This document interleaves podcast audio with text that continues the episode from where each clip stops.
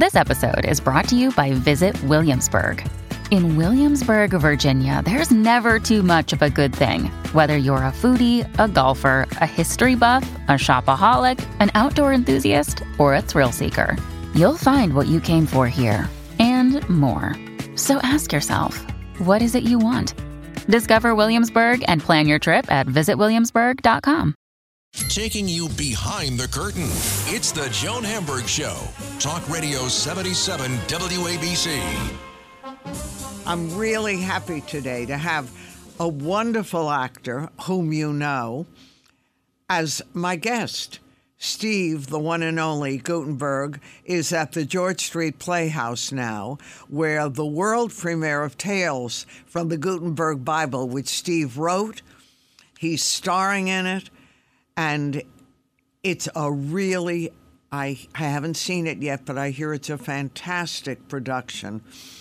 It's laugh, it's everything, it's Steve's story. So you are really amazing. You always worked, but you took a lot of time when your dad was really ill. And you and your sister, that was like a full-time job. Amazing. Yeah. I love that. Yeah. Thanks, Joan, and thanks for those kind words about the play. The last 5-6 years really devoted to my dad, who was on dialysis and had kidney failure, which is a really big deal. It is, and very big. So it doesn't get a lot of press, but so many people have it. So my sister Susan and I were we got commissioned as dialysis technicians because we were taking my dad. So go ahead, I'm sorry. Yeah, no, I can't imagine that, how you guys could do that. Yeah, we went to school for it. We were taking Dad to the center for dialysis, which is very tough. You know, you're in a room with 20 people, and you're on these industrial machines, and you're waiting for technicians. Mm-hmm. So we were actually lucky to get chosen. My dad was a U.S. Army Ranger, and the Veterans Administration helped us, and we were able to get all the equipment, maybe $100,000 or $200,000 worth of equipment, and we were able to set up a little mini hospital in our room and in my dad's den, and we were able to have him just toddle out of the bed, and then we would cannulate him, which means we get hooked up. We hook him up with all the ways to get the blood in and blood out. And we would dialyze him every day for 4 hours, take a couple hours to get off it, and thank God we extended his life. So the last 5-6 years, I've really put my career mostly on hold. And but it was to take care of my father. And, you know, there are 35 million caregivers in this world, 35 million. So hard to believe. It's wonderful. Yeah, it's on you. It's wonderful. It's exhausting. My husband was very ill for a couple of years, and we went through that experience of being caregivers. And it's a full-time, emotionally challenged job, and you're doing what you know you want to do and you have to do because that's what you have to do for people you love. Joan, you hit it on the nail, right on the head, and you know the pain of watching someone you love so much start to wither in front of you. That's right. You lose them. And like, what happens? You lose them, and you know what? Your eyes and my eyes and all the caregivers' eyes, we've seen things that other people have not seen, and they never go away. You know, those reflections on our corneas never go away. And you are a wonderful person. Your family is wonderful. To be able to be caregivers, to give that time and that emotional and have the knife in the heart. So I understand, and I send you my love and a big hug because us caregivers, that's not an easy game. Not an easy game. Not at all. But your dad, who always enjoyed your career and your humor and all the gifts that you had, it sounded like he was a little concerned. He wanted you to go back to the real world in many ways.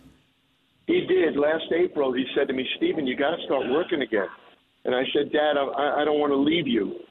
So what happened was 8 years ago, I started writing this play about my family, about my career, and my love for both, and the pain that occurs when you leave home so early to go on and to show business. And I know your son is in show business, so you understand. Yeah. No, absolutely. What that's like. So about 3 years ago, we were chosen by the George Street Theater to put the play on, but I couldn't leave my dad. So my dad passed last July, and what happened was they called me in November, Julian Schlossberg and David Saint, two wonderful Julian's an old friend. Ah, so you know Julian. Very well. So, in fact, he gave my kid, who's in show business, his first showbiz job. Are you kidding me? No, Julian, Johnny always says to this day, he owes so much to Julian, who he was just a kid, John. And Julian knew that kid was hungry and said, come on, come work with me, and I'm going to teach you everything I can. And he did. Oh, God. Isn't it a small world? Yeah. Yes, that's a wonderful small world. And I understand, and you know, and you, for a parent, you and your husband to let your son go into show business, that's a dangerous jungle. Believe me. Yes, I know. We weren't all excited. We said, what's wrong with being a dentist, a doctor, an accountant? Exactly. I mean, pick one, anyone. Anyone. Yeah. And I understand. And Julian said, let's do the play. And we started doing the play. And you know what's funny? The play is helping me with my grief about my dad. Oh, I'm sure. Yeah. Every night on stage, I get to hug Arnie Burton, who plays my dad. And feel his presence. Photos. Yeah, and feel his presence. No, so it's great. But when you were a kid, I forgot how you, because I read it once. How did you get started? Because I left home at 17 to go to Hollywood for 2 weeks to become an actor. And without contacts or anything? Well, what my parents' good friend from 10th Avenue in Brooklyn, Michael Bell, he was a well-known actor, and he did very, very well in voiceovers. Uh-huh. So he was kind enough to put me up at his house for 2 weeks, and that 2 weeks became a year. And I got commercials, and I got a few movies. But after a year, and my dad always wanted me to come back home and go to school, and after a year, the culture of the film business got to me. It was too cold for me, so I decided to leave and stop being an actor, go to Albany State University, get my degree, and start to be something else. And then I got some more jobs, and it started up again. But I was very, very fortunate. Yeah, no, I you know, it's too, you know, when it starts up and you start getting jobs and you start making money and you get the excitement of show business, it's very hard to leave it. It's a drug. It's a very, very addictive drug. And you also got the actor's dream because you started getting a lot of sitcom work. And once you get that and you become a regular, you know you can pay the rent. That's it. When you start to pay the rent, make a living. I haven't been a waiter since I'm 19.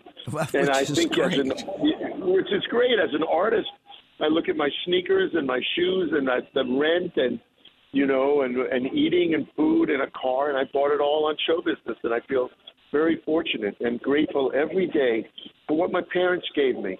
They gave me the freedom and the strength to go follow my dream, and I'm grateful every day to them. Right, and your dream started working when you were still very young. Oh, yeah, I was very fortunate. I got about 15 commercials my first year and a teen movie. And then I went to Albany State and I got called by the director of The Boys from Brazil, starring Olivier, James Mason, and Gregory Peck. And I went to Portugal and I got a great job there. And from there I came back to New York. I packed up my bags at Albany State and I went back to L.A. and I started working more. I was very fortunate to work with guys like Robert Evans and Barry Levinson and Ron Howard and the people over at Warner Brothers and Disney. I've been very, very fortunate. Yes. So where did Tales from the Guttenberg Bible come from? It came from, I wrote a memoir many years ago with all these funny stories of my Hollywood adventures. And then Julian Schlossberg read it, and he said, I think this is a play, about 8-10 years ago. And we started writing it. We had 300 pages, 300 pages. That you wrote. You wrote with Julian? Yeah. I wrote it, and Julian supervised it. And then Julian and David Saint, who's the artistic director of the New Brunswick George Street Playhouse, edited it down to 68 pages. Mm-hmm. And now we have a 90-minute play, which really rocks. It's sensitive and funny, and it's about ambition, innocence. It's moving, and it really fills the belly with some great theater. So I hope people keep coming, and we're going to also be. Not only are we in New Brunswick, but we're going to the Bay Street Theater in Sag Harbor in the month of August. It's a wonderful theater, and if you haven't worked there before, you're really going to enjoy it. Oh, good. No, I've never been there. I'm really looking forward to it. And good audiences. Yeah. They welcome theater, and they love it. So that's really exciting. Lots of things going on in your life. Yeah, I'm very grateful every day. And, you know, it's a choice to have your attitude. I choose to have a positive, optimistic attitude and see the sunny side of the street and keep walking over there. And even though inside sometimes I feel lousy, I don't want to act lousy. I want to enjoy. And since my father's passing, it changed me. My father would always say, enjoy yourself, Stephen. And I was never really able to enjoy myself. I always worried. I worried about jobs. I worried about this. I worried about that. Now I sort of enjoy things a lot more. I had a big, big change.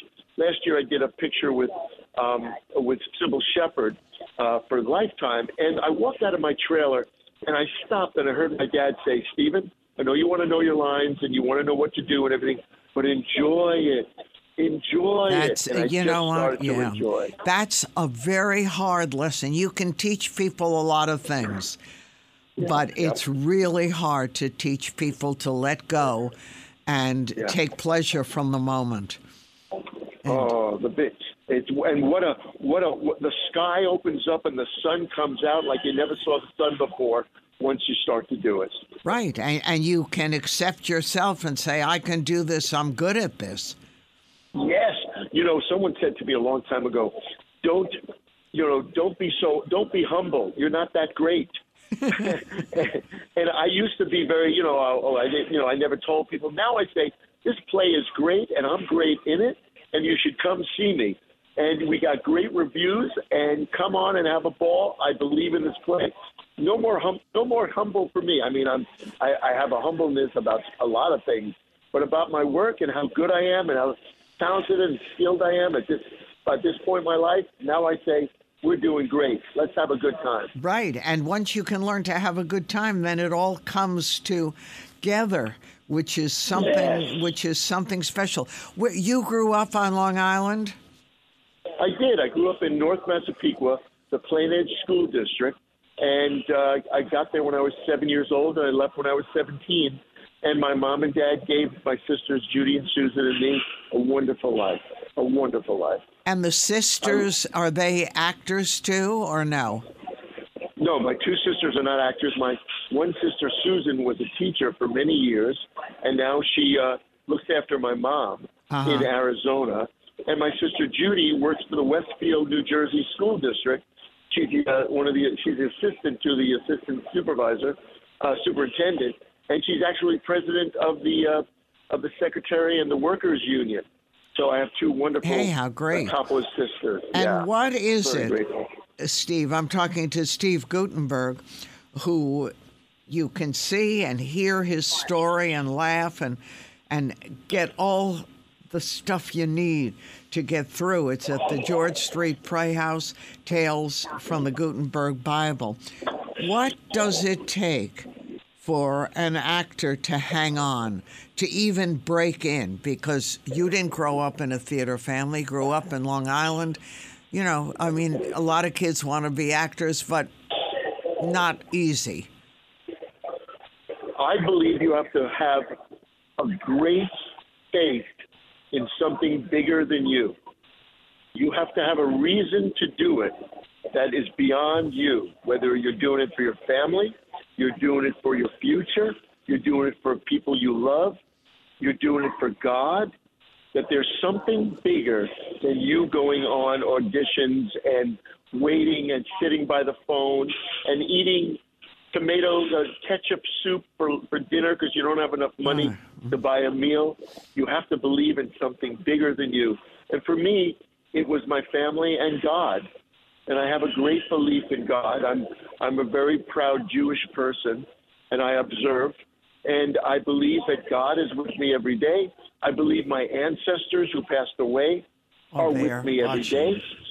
And I do it with for my family and my friends and people I love to make their lives better and more exciting and more comfortable. And I get a great, great deal of satisfaction from making other people happy. And that keeps me going. So when it's a quiet period where someone doesn't want me for their jobs or I feel a little low, I reach way deep inside and I talk to God and I talk to my grandparents and I talk to now my dad and I think about my wife and how I want to make her life happy, and it keeps me going. And you have to believe in something more than yourself. Believe in yourself, but you have to have something bigger that you know is taking care of you. And Steve is doing it and has done it. Steve Guttenberg. Tickets, if you're coming yourself, your family, with a group, call 732-246-7717 at the George Street Playhouse, Tales from the Guttenberg Bible. Thank you, my dear. All the best to you and your family. We'll talk again. Thank you, Joan, and I wanted to tell you that Nancy Smith is a friend of my sister Susan, and she sends her love to you. Oh, thank you. I appreciate it. Thanks so much. Look forward to talking to you. All the best. Me too. All love to you. Thank you. I'm Joan Hamburg, and that's Steve Guttenberg, back where he belongs in the world of theater and entertainment. Stay tuned, everyone. You're listening to WABC Radio.